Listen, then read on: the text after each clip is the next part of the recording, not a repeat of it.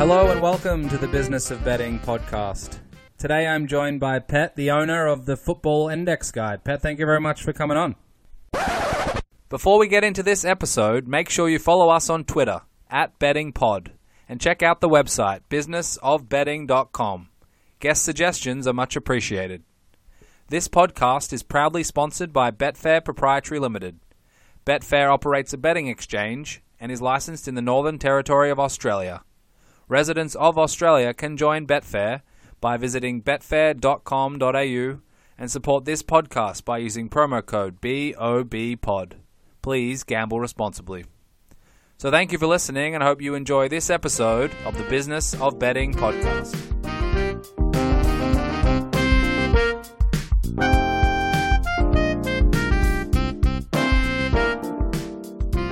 Today I'm joined by Pet, the owner of the Football Index Guide. Pet, thank you very much for coming on. Thanks for having me, man. How are you doing? Very well, very well. It's nice to speak to a fellow podcaster, and um, I've spent a fair bit of time looking into the Football Index Guide, what you've created, some of the podcast stuff, all the videos, and there's a lot of great stuff there for certainly those in your community, and I would say those outside. So, why don't you tell us a little bit about the guide, uh, Football Index Guide, and, and how that got started? Yeah, well, before we get right into it, I'll uh, just have a little shout out for a, a, guy who actually introduced me to your page and, and, said I should try and get on the show. Uh, Buzzing Paul, if you're listening, uh, shout out to you for kind of introing me to to this great show. And uh, yeah like after i dm'd you it, it seemed kind of like a natural fit that there was some room for you know my story on on your show. And um, yeah i, I kind of love what you're what you're doing. And yeah the football index stuff kind of started. Well, I guess I'll take a step back. I was just turned 18. I was about to go to uni. It was the uh, World Cup 2014, I think, and uh, I was. You know, just turned 18 in the UK. That's kind of the legal gambling age. And I was putting like, you know, 50p, one pound here on just kind of high odds bets, just you know, gut instinct ones like you know David Luiz to score a header or whatever in a World Cup game, um, and that was kind of like where it all started. And I just kind of got encapsulated into this uh, to this world, which was what I realized about gambling was that it's basically like everything in this world is is betting or gambling and everything in this world is is uh, defined by probabilities whether that's kind of like insurance or getting a mortgage or banking or trading. And i'd had some kind of avid interest in kind of trading in traditional financial markets in in, in the past when i was kind of like 15 16 uh, figuring out what i wanted kind of to do with the you know the larger part of my life and at university. But when I got to 18, 19 and started gambling, um, it was at those kind of high odds bets during the, the World Cup 2014. Went into uni, uh, started betting like slightly heavier but at lower odds, doing a bit more like analytical stuff, which uh, eventually resulted in kind of larger losses. Uh, and then I went back to to kind of high odds betting, but trying to find value. So that was the kind of thesis that I'd reached. You know, I uh, wasn't doing well with the high odds bets at first, wasn't doing well well with the heavier uh, stakes and lower odds bets, but let me try and find those odds that I thought were priced wrong, uh, you know, that were kind of overpriced and I thought had good value. Um, that was that was actually okay. Did did all right with that, but then I kind of realized I didn't have the, the discipline and I didn't uh, end up making too much money. Uh, after that, I kind of found match betting, which I'm I'm not sure you know, it's it's a quite a big thing over here in the UK. Maybe some of your listeners in, in Australia or the US might be so might not be so familiar with it. But it, basically, it's uh, kind of arbitrage betting. You're you're betting on one bookmaker or one book and betting against yourself on another. And the way you make money is that you're basically using loads of free bets from loads of different accounts and uh, basically laying them on either you know Betfair exchange, markets or whatever exchange you like, or you know sometimes even another uh, betting book. And uh, yeah, that went, went, went all right. Uh, me and a housemate of mine at the time, I was in my second year of uni, we split like a, a profit accumulator account, which was basically an account that allowed you to. Uh, they they were basically giving you the latest offers and, and kind of doing video tutorials of, of how to do each of these offers. And yeah, we were making kind of like you know maybe hundred quid a month or something each like that, and it wasn't big money at the time as a student. You're using it on beer or whatever. Um, and at that point, that's when the kind of Football Index ads started targeting me on Facebook because they'd obviously seen I'd been searching like so many different betting accounts and I had accounts with so many different bookmakers to try and arbitrage and take advantage of the the odds um, from from various books, and uh, that's where I, you know started found football index deposited like a couple hundred quid just to see what it was like. And me and my housemate at the time we we saw that this was kind of there was something here. We didn't really know what it was. It was like a really interesting product and we didn't really understand it fully but there was definitely something there. And um, the Football Index guide stuff actually started maybe 12 to 18 months later.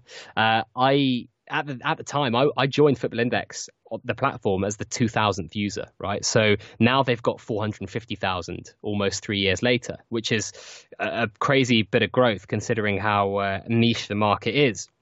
And um, about you know 10, 12, 18 months after I'd found the product, I had made a significant amount of money, far bigger than the kind of 100 quid a month um, that I was making with match betting. And I started getting questions from my close friends saying, hey, I've kind of heard murmurs of this football index thing that you are involved in and you use and you told me about it at the start. I didn't join when you told me but now i'm interested. Because i've seen an advert on youtube or on twitter or uh, on the radio or whatever. This is where it started kind of edging into the mainstream. And then when I realized it started getting crazy or even bigger is when people that I hadn't spoke to in years or friends of friends, like mutual friends, reached out and asked me for advice on the thing on Football Index and asked me about how it worked and stuff. And I was like, guys, this is such a complicated product. It's it's really hard for me to kind of keep explaining over and over again what this actually is. So why don't I try and create something scalable? Right? And I didn't know what this was going to be, but whether it was going to be like writing articles or doing anything like that. And I'd never, I'd never had a, a Twitter account in my life, right? So I thought, right, why don't I start a YouTube channel? That was probably the, the easiest way to to create content that was going to show people what this thing was and how it worked, rather visually, rather than kind of um, just through words. And I set up a Twitter account, made kind of introductory video. Uh, I'd already made some quite a few friends in the Football Index community, uh, and uh, through that network, I was kind of able to, you know, um, get myself like 30 followers at first and then when people started realizing the content that i was making that kind of snowballed and snowballed.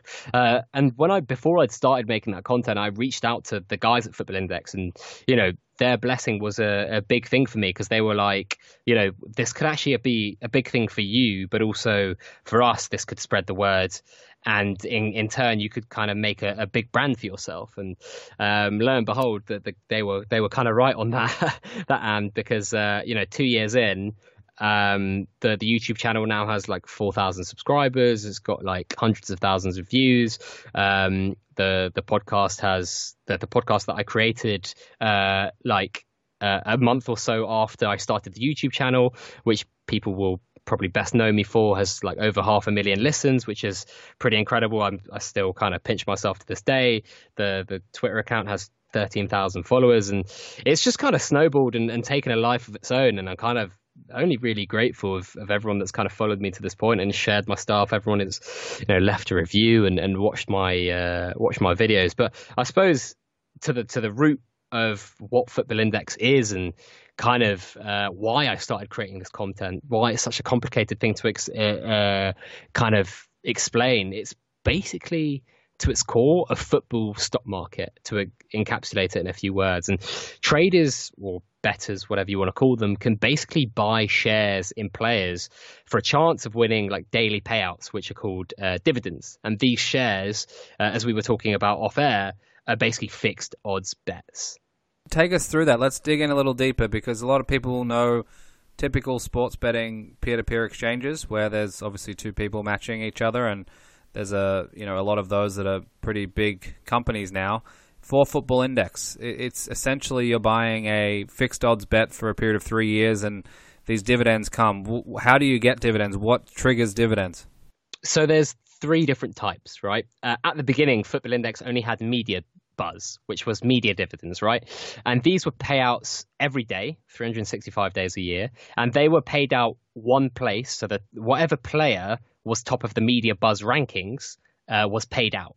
And the way that they scored who was top of the rankings, they basically, Football Index um, got 15 different uh, tabloids or newspapers and basically used a sentiment scoring matrix, which is basically um, if words like triumph or win or champions were used in the article headline, then those would score higher points. And if stuff like lose or loss were used in there in an article, then they would uh, traditionally or usually score uh, lower points. So you can imagine a player like Zlatan Ibrahimovic a few years ago when he first went to Manchester United, who are the biggest club in the UK, and these are UK based papers that they're accumulating Football Index. Um, he was obviously always in the headlines, and when he scored and uh, Man United won, he was basically winning media buzz all the time. So that kind of sentiment scoring matrix really played well into the bigger clubs, the bigger players, and um,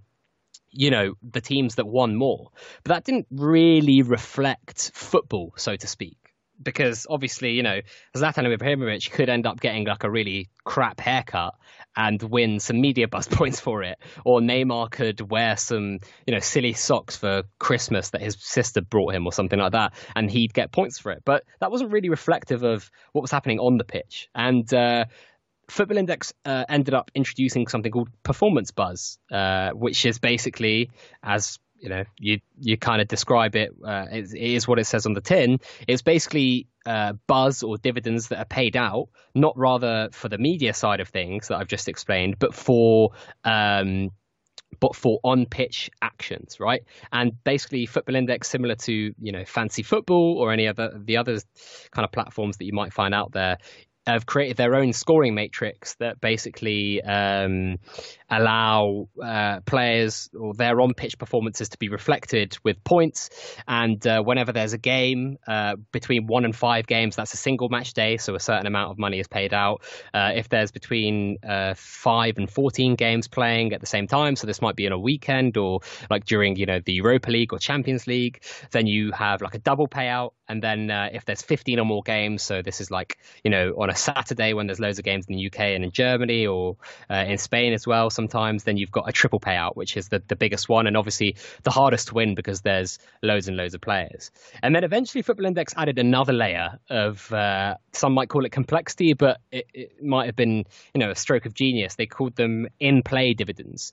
So these were basically uh, dividends that you'd get for goals and assists if you bought a player on the day right? So me and you could be watching Cristiano Ronaldo, and um, he could score a goal, and we could buy him and then win dividends that get paid out after midnight. The reason these are different to the media buzz and the performance buzz that I talked about earlier that they have a cutoff point, right? So media buzz and performance buzz, you can only win those if you buy a player before 2 p.m. on that day, right? And then obviously for the three years afterwards. But within player dividends, you could buy a player like on the day if they've scored, even after they've scored up until midnight, get paid out after midnight, and then you get a 30 day window for when in play dividends are paid out. And then uh, goalkeepers as well get a clean sheet dividend for these uh, in play dividends. Um, as strikers, goal uh, and midfielders do, and defenders for goals and assists. So take us through the mindset of someone who's very, I guess, apt at, at working through the football index and, and buying shares in certain players. How are they thinking about it? Obviously, you've got the share purchase itself, and then from there, the three types of dividends you just ran through. So take us, you know, in the mind of a more professionally minded person playing on Football Index, what are they thinking about in terms of buying shares at a certain value? What are they? How do they value the dividends? Are they looking at, uh, you know, Messi, for example, or Ibrahimovic? Some of the examples you used. Are they players that are bought more often because they're going to have more dividends and the dividends are valuable, or is the share value itself uh, something that's sort of relied upon over the longer term? What are some of the things that people think through once they're making these decisions? Well, obviously, fundamentally, the dividends are what underpin the bets, right? And uh, without them, then people would be buying thin air. It would be it would just be buying like you know Match Attax or playing FIFA Ultimate Team. um, so the dividends under un, you know are underneath the the the bet, obviously, but people speculate on loads of things, right? So, me and you, Jake, we could sit here all day and talk about what players we think are going to be really good in two years or what players are going to perform really well in the next three months. And that is kind of reflectant on the, the market. And, you know, in traditional financial markets, you can kind of speculate on, on anything, right? Uh, people will speculate on the price of oil going up or down or whatever. With Football Index, people are kind of like uh, buying based on what the future dividend yield they think will be. So, for example, Messi right now is circling at around five pounds.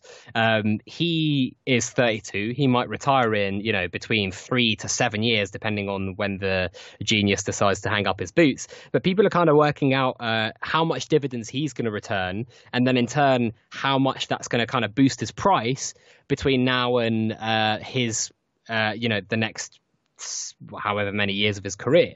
When it gets a bit difficult or more tricky is when you're buying these guys that are like 17, 18, where there's no data uh, uh, on them in the past, right? So a player like Messi, we know how good he is, and we know uh, his past performances and how you know how many shots he averages on uh, target in a, in a in a season, how many goals he usually scores, how many assists. But with a player who's just come out of the academy or who's just made his debut, it's really hard for people to kind of like know how much dividends they're going to be winning at their peak.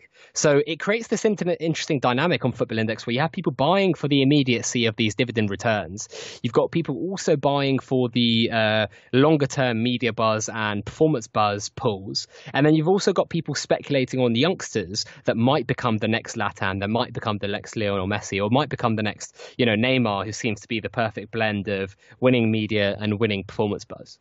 So, do do people target certain players in certain areas and think more longer term? Are there professionals doing this? Are they looking at, you know, their own models and spreadsheets to try and find where the value is for the yield based on the dividends over a certain period of time? I think there's definitely people doing it maybe as their only thing because some of the people out there have portfolios that are huge. Uh, there are also people that are doing it kind of like with a massive portfolio, but they also have their uh, their job, uh, day job, and I'm sure there's people who have kind of modelled uh, what they think a player's career could be. The issue is when you don't have any data, as I was kind of discussing there. Say a player comes over from, you know, Chile or Brazil into Europe they've never played a game that has been recorded by any professional data provider, you suddenly have a really tough time modeling them, right? It's kind of like when companies IPO, you know, we, we've seen Uber and Lyft recently IPO uh, in traditional markets and they just kind of falter. They just go down in price because people were just kind of looking at them and saying, you know, well, I'm not going to pay that price. Whereas you look at other stocks like Zoom, for example, the conferencing call um, uh, service, they've they IPO'd and they went pretty much like straight up ridiculous returns since they IPO'd. So they were clearly valued wrong. Obviously, that's completely different because this is a kind of a, betting uh, platform. But if you're kind of looking at someone who's just been, you know, quote unquote IPO'd and just been put on Football Index and they haven't played a professional game yet, then it's really hard for you to model what they potentially could be because they might become a really, really good player but they might not necessarily become a really good player for Football Index, and they might not suit the scoring matrix. They might not play in a team that is going to be very good for media side of things. They might, you know, play for a team who comes sixth in their league forever. Um, so it's going to be really, it's really hard for traders to model those prices of those players that are really young. And then what happens is that people were kind of obviously, as I mentioned before, speculating on what they could become, and kind of lots of human uh, psychological factors come into play, such as you know confirmation biases, uh, you know like price anchoring, like we see in kind of traditional markets, and loads of other things that kind of create uh, not bubbles, but kind of uh, basis for these players. For example, a lot of people won't want to sell a player at a loss. This means that if they buy a youngster for you know one pound fifty or whatever, they go down to one pound twenty. They won't want to sell at a loss. Um, even though they could sell that player and they use that capital to, to better use other places, they won't want to sell that player at a loss just because, as humans, obviously, Jake, you probably know this quite well, a, a win uh, compared to a loss, we actually uh, feel pain twice as much, or we, we're hurt twice as much by losses as we are um, by wins, if that makes sense. So, how good I feel by a win, I feel twice as bad by a loss. So, there are so many different factors kind of going into place and so many different variables going into play to kind of how these players are priced on Football Index. And then, if you throw into the mix that this platform has only been arrive, uh, alive for like less than four years, and that all these different variables has changed, such as media buzz, the amount of dividends that are on offer have all changed at different times. It gets to such a kind of interesting melting pot of, of people buying and, and selling shares on this platform, looking to win as much dividends as they can and looking to buy players low and sell them as high as they can. Yeah, it's somewhat complicated, but also probably many angles and many different strategies to implement. So, can you take us through just uh, let's just pick a basic example like Messi, for example. You mentioned, mm. Let's say he's five pounds and timeline of let's say a two year horizon. What are some mm. of the most important factors? If someone said, "This is my first trade," what should I think about? What are the things that you would certainly tell them to look at or advise on, or say that these are important things? And let's say after those two years, and it's a very uh, distinct cutoff date that this person is going to sell Messi. How would that timeline go for someone that just bought? uh, let's say, five pound Messi shares? So, I mean, the, the bets are, are three years long usually rather than two. But um, if, say, you're buying Messi at five pounds, the, the simple maths would dictate that you'd want to buy him at five pounds. Um, sell him at a price where the price plus the dividend earnings uh, are greater than what you bought for. And also, three years, right, you'd want a, a, relatively decent yield because if your money is in a bank, you could make, you know, 3% a year or whatever, or 2% a year, or 1.5% a year, whatever it is. And also with inflation, you want to make a decent yield. Uh, for the price that you're selling. So let's say, you know, hypothetically, I'm buying Messi for five pounds.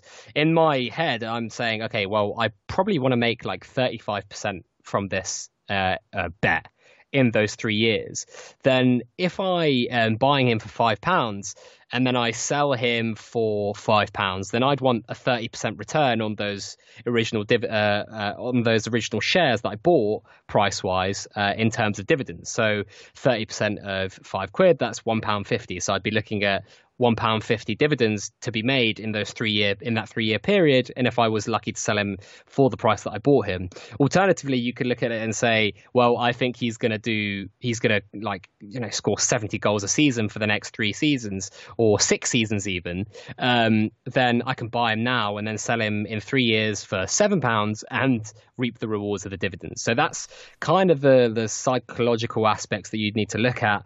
Um, and obviously, it's completely subjective, right? You and me, Jake, we might differ on what we deem a successful trade in terms of a percentage return, and that's the kind of dynamics that create um, different prices as well on Football Index. That someone might be willing to buy Messi for five pounds because they think that you know a thirty percent yield over three years and being able to sell him for five pounds is brilliant. And other people might say, oh, that's that's ridiculous. I could make you know a hundred percent return somewhere else on Football Index. Um, and then there are other people who are going to be like, wow, that's that's wow, that's really amazing because I can only make 5% here somewhere else that I've been investing.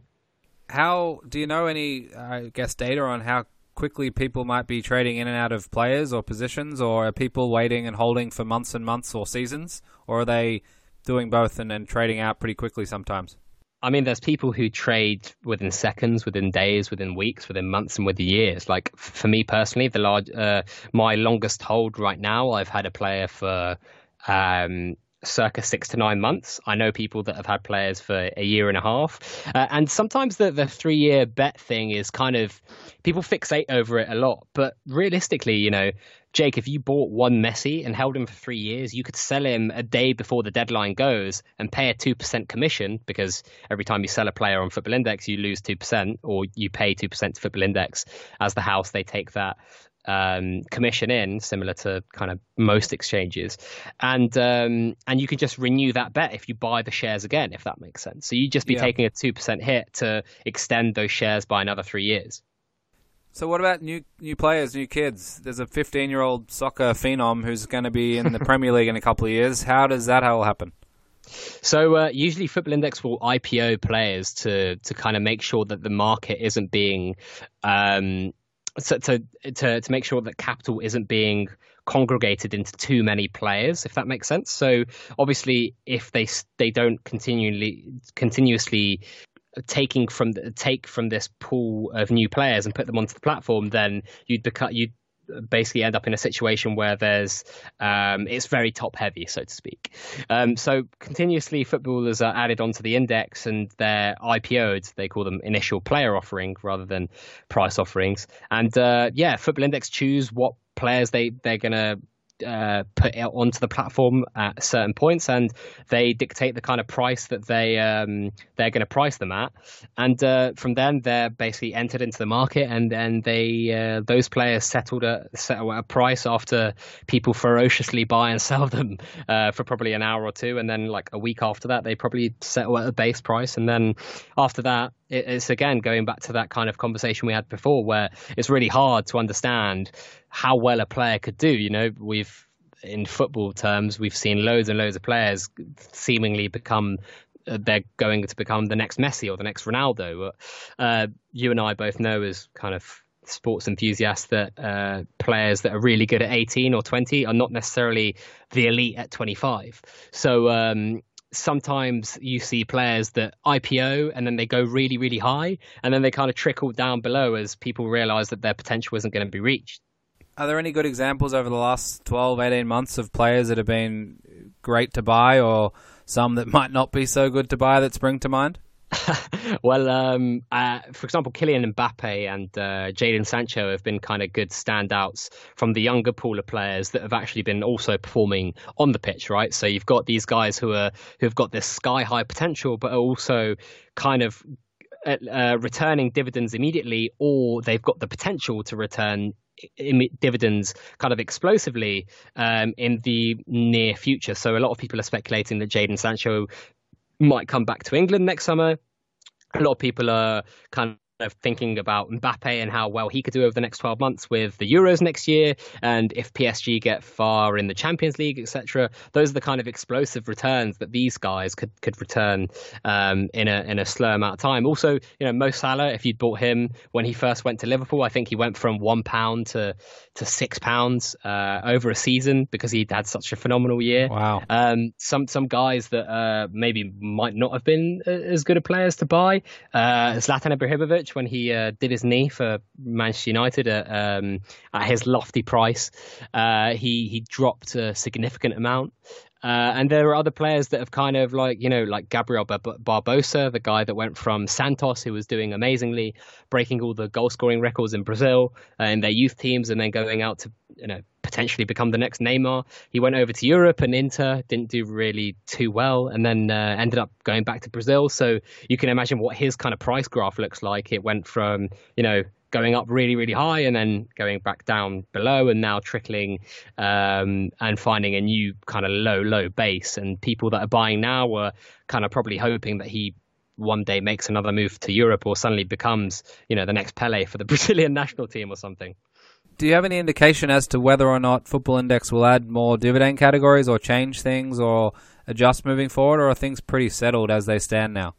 So uh, they recently actually changed the um, not only the dividend structure but the um, but the performance buzz scoring matrix. So uh, I'll go to the dividend structure first. Uh, they increased dividends across the board, which was obviously very generous of them, um, and they also decided to very recently uh, change the scoring matrix. So beforehand, Football Index didn't include stuff like dribbles, aerial duels, uh, long passes, etc. Some of these attributes that you might see on like Opta or other data providers or Fantasy Premier League, for example, or any other fancy sites. Uh, so this made the matrix a lot more robust, and you know this has only been decided. This was only actually implemented the last like four or five weeks. So we've only got three weeks worth of game data as this season started to see how this matrix has worked. But um, so far, it seems to have rewarded players that are a lot more dominant on the field, players that have got like a lot more flair, the dribble. Um, they've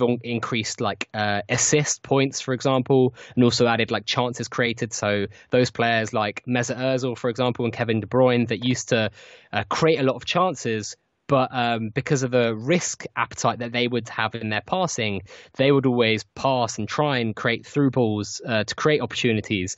And uh, when those risky passes don't come off, they lose points because of unsuccessful passes. But now, if they've got the opportunity to perhaps create a chance or a big chance with their uh, more risky passes, the payoff for them in terms of points is, is bigger. So it's rewarding the best players on the pitch more so, it seems, from the first three weeks of action. So it seems that Football Index have got it kind of bang uh, on the money there in terms of creating a more robust matrix that has more attributes on it.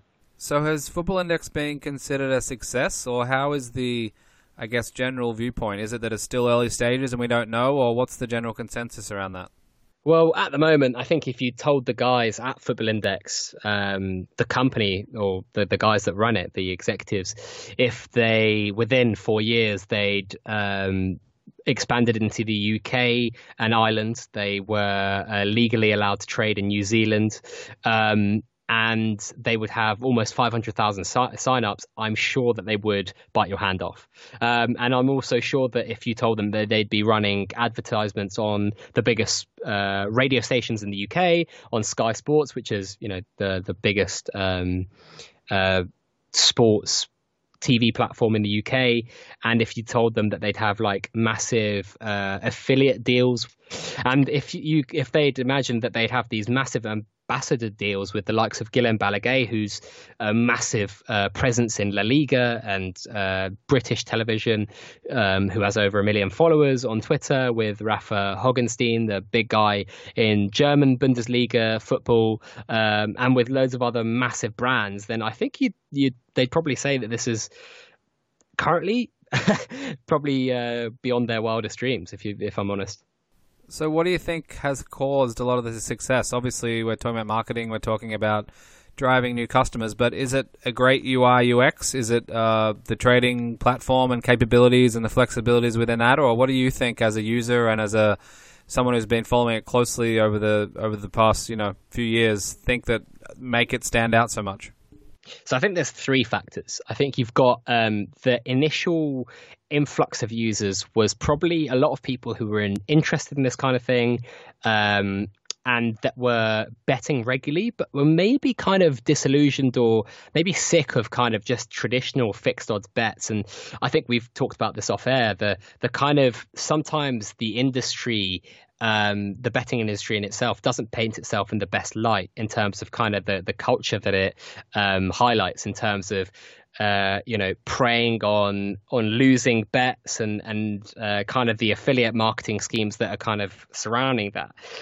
And then the second thing were the returns. Obviously, a lot of people risked their money because this was a startup. People didn't know if it was going to survive, and um, and the returns were obviously amazing for people that started at the beginning, um, and they're still very good for people that are on right now and uh, still seen as kind of early adopters because there's only 400,000 um, user bases. So that's kind of created a very, very sticky user base. So that's the third thing a very sticky user base and a powerful community that basically help each other out, uh, always willing to lend a hand to anyone who's new on the platform. And uh, has been a massive part of why kind of my content's been a success. And overall, more broadly and more importantly, why Football Index has been such a massive success, I guess, so far in the UK.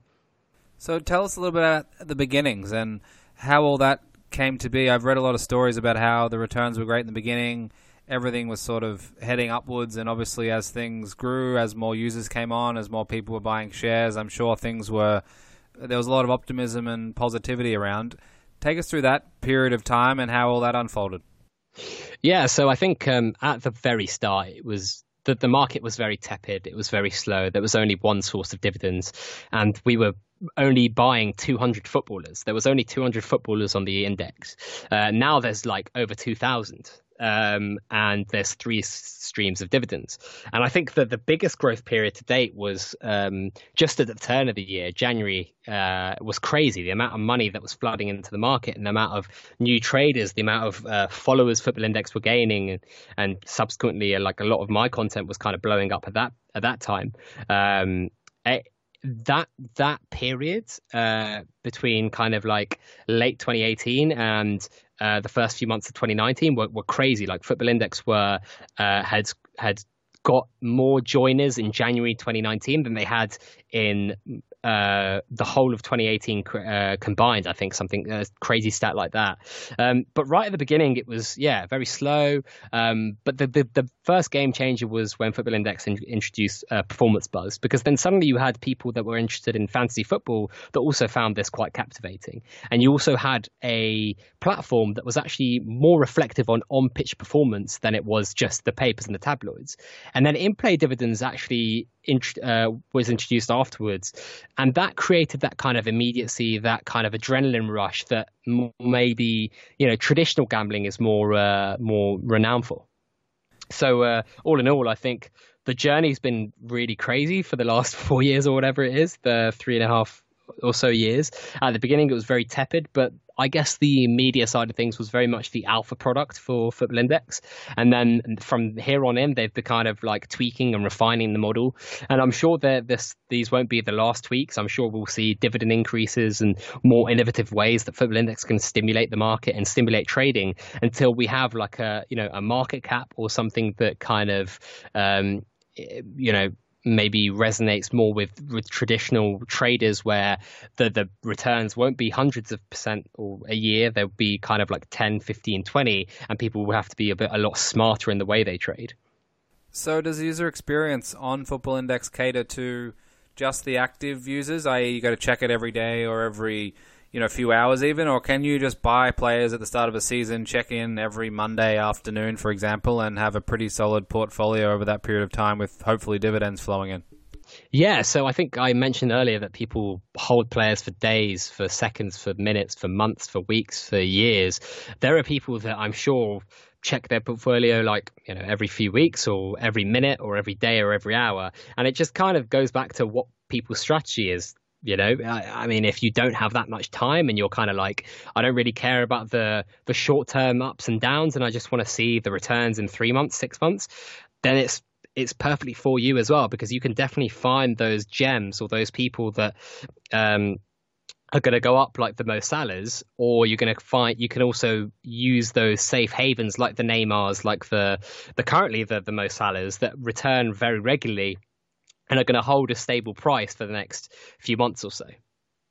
So I'm interested in your thoughts in this space, and let's call it the index space, but whatever the better terminology is. But do you think there's more uh, football index types coming out of the woodworks in the future? Do you think that this industry is ripe for more disruption, or do you think that it, it will be one major index like this that will cover the, the vast majority of this space? So I think uh, how I see things currently in terms of the industry, I see it kind of staying how it is in the very short term, right? Um, and the reasons why is because betting companies are making so much money and they're able to then funnel that money into their advertising and acquire more users. And I don't think that's going to stop in the short term, especially as America opens up and, you know, just simple fixed odds betting. That's the first thing people are going to go to. And I think we'll see that for the next five years or so. Um, but I do think that there is something about uh, whether it's regulations tightening up, because at the moment, especially in the UK, they're quite loose. It means kind of big gambling companies they can do whatever they want, whether it's um, you know how far they push the boat in terms of their affiliate structures or how they advertise. There isn't that much of a stringent uh, set of regulations in the UK, and they are starting to clamp down a little bit but the money is so large at stake that you know the Bet365 uh, CEO she took home a quarter of a billion pounds as her yearly salary in 2017. So you can imagine how much money Bet365 makes. So that's something when you're getting in those kind of numbers, that's something that really stimulates the economy, let alone like the betting industry.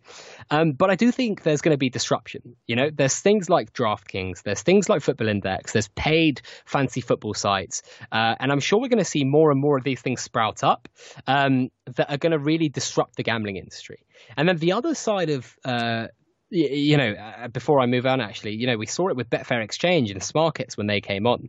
Um, they started with these exchanges and they made a crazy ton of money, but then they still reverted back to um, fixed odd bets. I think Smarkets recently they just released um, their own book, which is kind of interesting, even though they were making a ridiculous amount of money from their exchange. So it's interesting to see how, even though the the these players and the exchanges are turning over billions and billions a year, that they are still looking to go for the fixed odds bets because it's really easy to model. You can make a lot more money if uh, bets go your way, but also it's just another big revenue stream. Um, afterwards, uh, I do think there's also there's going to be players, and I'm not sure how successful these guys are going to be. But I don't know if you've seen places like Kwiff that are basically digital only uh, sports books, and I'm sure there's loads more uh, sprouting sprouting up at the moment that are kind of catering to people that are um, betting only online or only via apps, um, and they are you know they have less overheads because they don't have actual stores and that means they can offer more generous odds.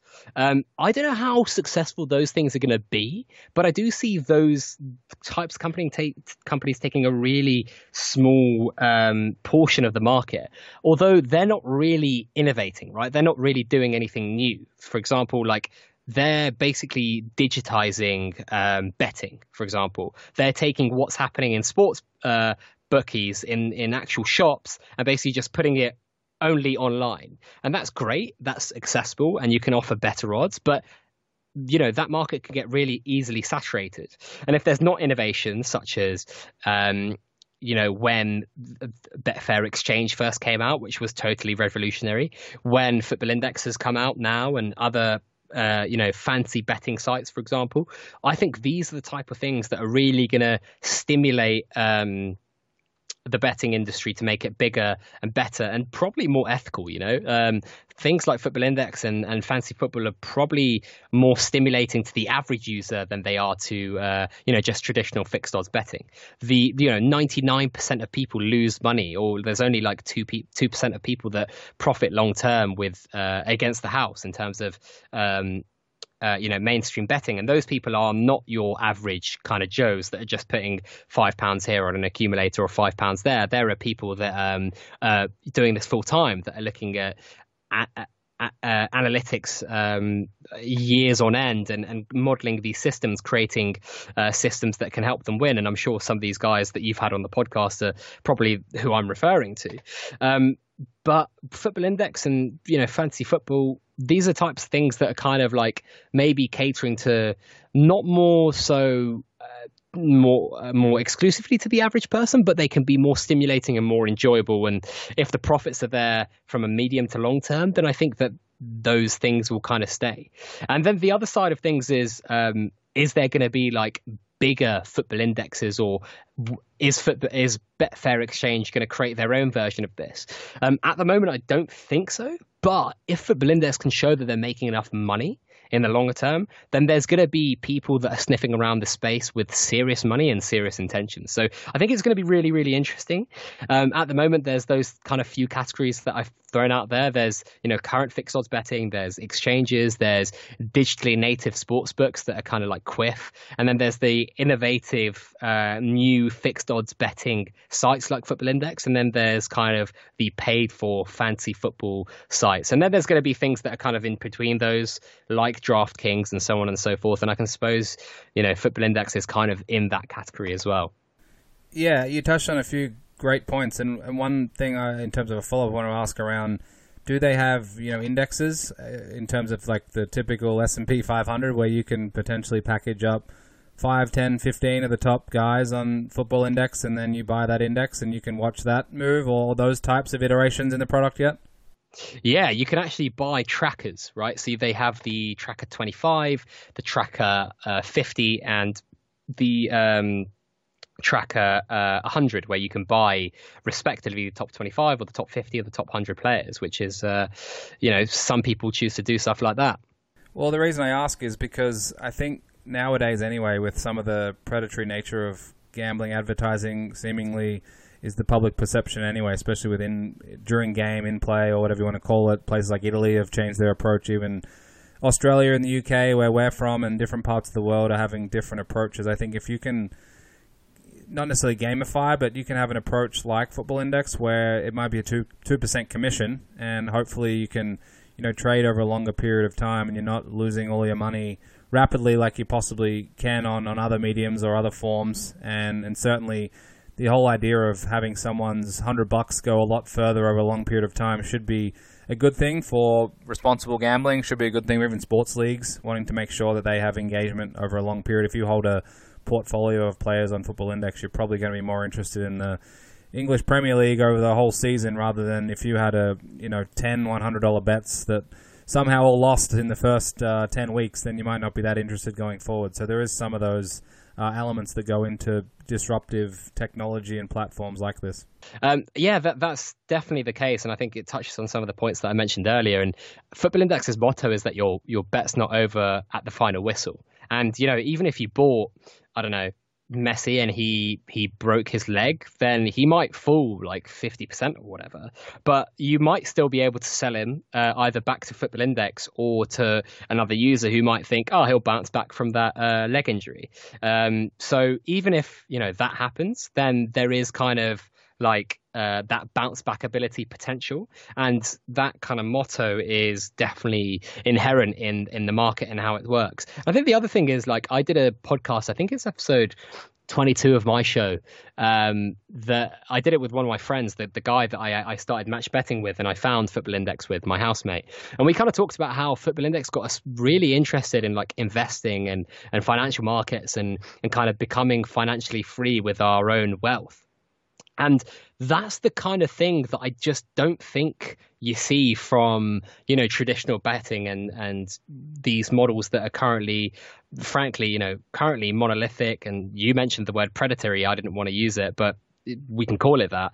Um, they don't really incite that kind of um, stimulating uh, and intellectually stimulating side of things as maybe Football Index does, because I, for one, you know, uh, got really interested in, you know, uh, personal finance and uh, investment in general and, and you know stock trading so on and so forth. And it all stemmed from this product. And i think if it can even have an effect on 5 10% of users that make them think a bit more about their their money in a conscious way.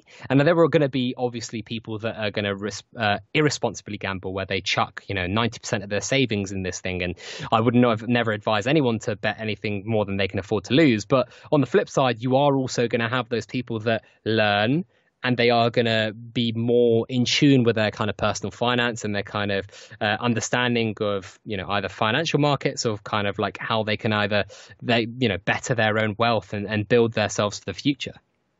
Yeah absolutely. And i think on those platforms and certainly these days people can get access to a lot more information a lot uh, free quickly and then a lot of it's very good and you can try and enhance your trading enhance your investing or whatever your approach is. And then hopefully it is still recreational for those who are just looking for entertainment and maybe they want to buy for some of the in-play dividends over a short period of time as well. So I think free to play is kind of trying to get into that space where it's uh, you know obviously relevant for sports to have some type of interaction with their sports fans, but something like Football Index can have those fans with some uh, skin in the game, so to speak, and hopefully get something out of it, short, medium, or long term, whatever they're looking for.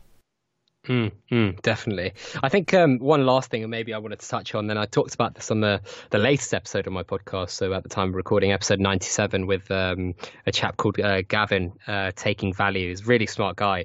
We kind of talked about the potential of even maybe, you know, institutional money coming into the space. There's no reason why you know there's people who can we can speculate on um, you know, uh, Bitcoin and the price of oil, etc. There's no reason we can't speculate on a, on a player's performance at some point in the future. And I'm sure there's going to be products, uh, potentially Football Index included, that are kind of going to cater to maybe, maybe not eventually, you know, institutional money, but certainly bigger players and professional traders. Yeah, and before I let you go, I want to touch on your community, what you've developed, and what brings people to listen to your show, and obviously your content is very good for those specific to Football Index, but does have a a wider audience, I'm sure, and those interested in just investing, trading, gambling, and betting generally. So tell us a little bit about how that started and, and how it's all going. Yeah, so I think I touched about it at the beginning. It's it's taken a, a life on its of its own, really. Um, uh, you know, over half a million uh, podcast downloads, uh, hundreds of thousands of uh, YouTube views, and uh, it's, it's, quite good. Like I, I, look at the stats sometimes on YouTube, and I'm like, oh, these these these views are fake because people must be dro- people must be dropping off like after 30 seconds or something. But the you know people are watching like at least 50% of the video, which kind of warms my heart to to not get too soppy. But um, it really does make me proud that I've I've kind of ended up creating something that people really enjoy liking uh, uh, doing. I mean, I actually, funnily enough, got a message from a friend that I went to uni, and we were really good friends. We were on the same course. Uh, we we'd speak uh, every so often. He just went to me, um, uh, mate, just speaking to someone about Football Index, and he says he's watches he watches your videos all the time. How crazy is that? And you know, stuff like that. I just saw the the notification pop up like a few hours before we started recording, and I just kind of smiled to myself. I, I didn't really know what to think, but I didn't really think it would ever get to a point where um, you know I would be viewed and listened to by this many people, um, but also uh, have a positive influence on, on a lot of people's journeys, either in um, Football Index or, or otherwise. I mean, um, a lot of my content uh, f- uh, is centered on kind of learning Football Index and how to become a better trader on that. And, and same with the podcast. And um, hopefully it can continue giving those kind of insights and, uh, you know, just stuff like responding to people's uh, comments on YouTube or responding to people's DMs on Twitter. Like my DMs are open. I'm pretty crazy in doing that. Some people would think, but I I've genuinely never not responded to someone, whether that's on YouTube or Twitter, unless it's obviously like really absurd spam. So uh, you know, and I thought when I was three months into this thing, I was kind of like, I'm going to get bored of responding to these messages. And two years in, and I still have not failed to respond to a message, which is, uh,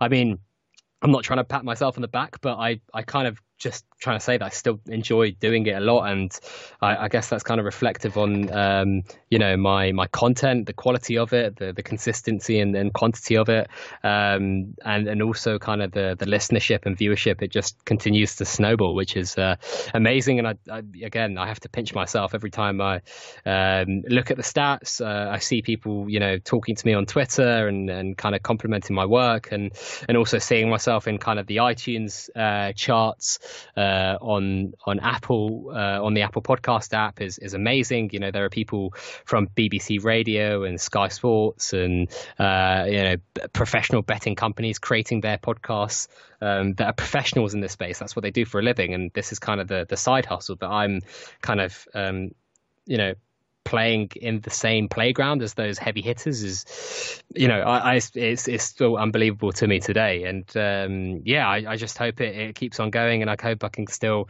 continue to make content that that really uh, helps people out on Football Index and otherwise.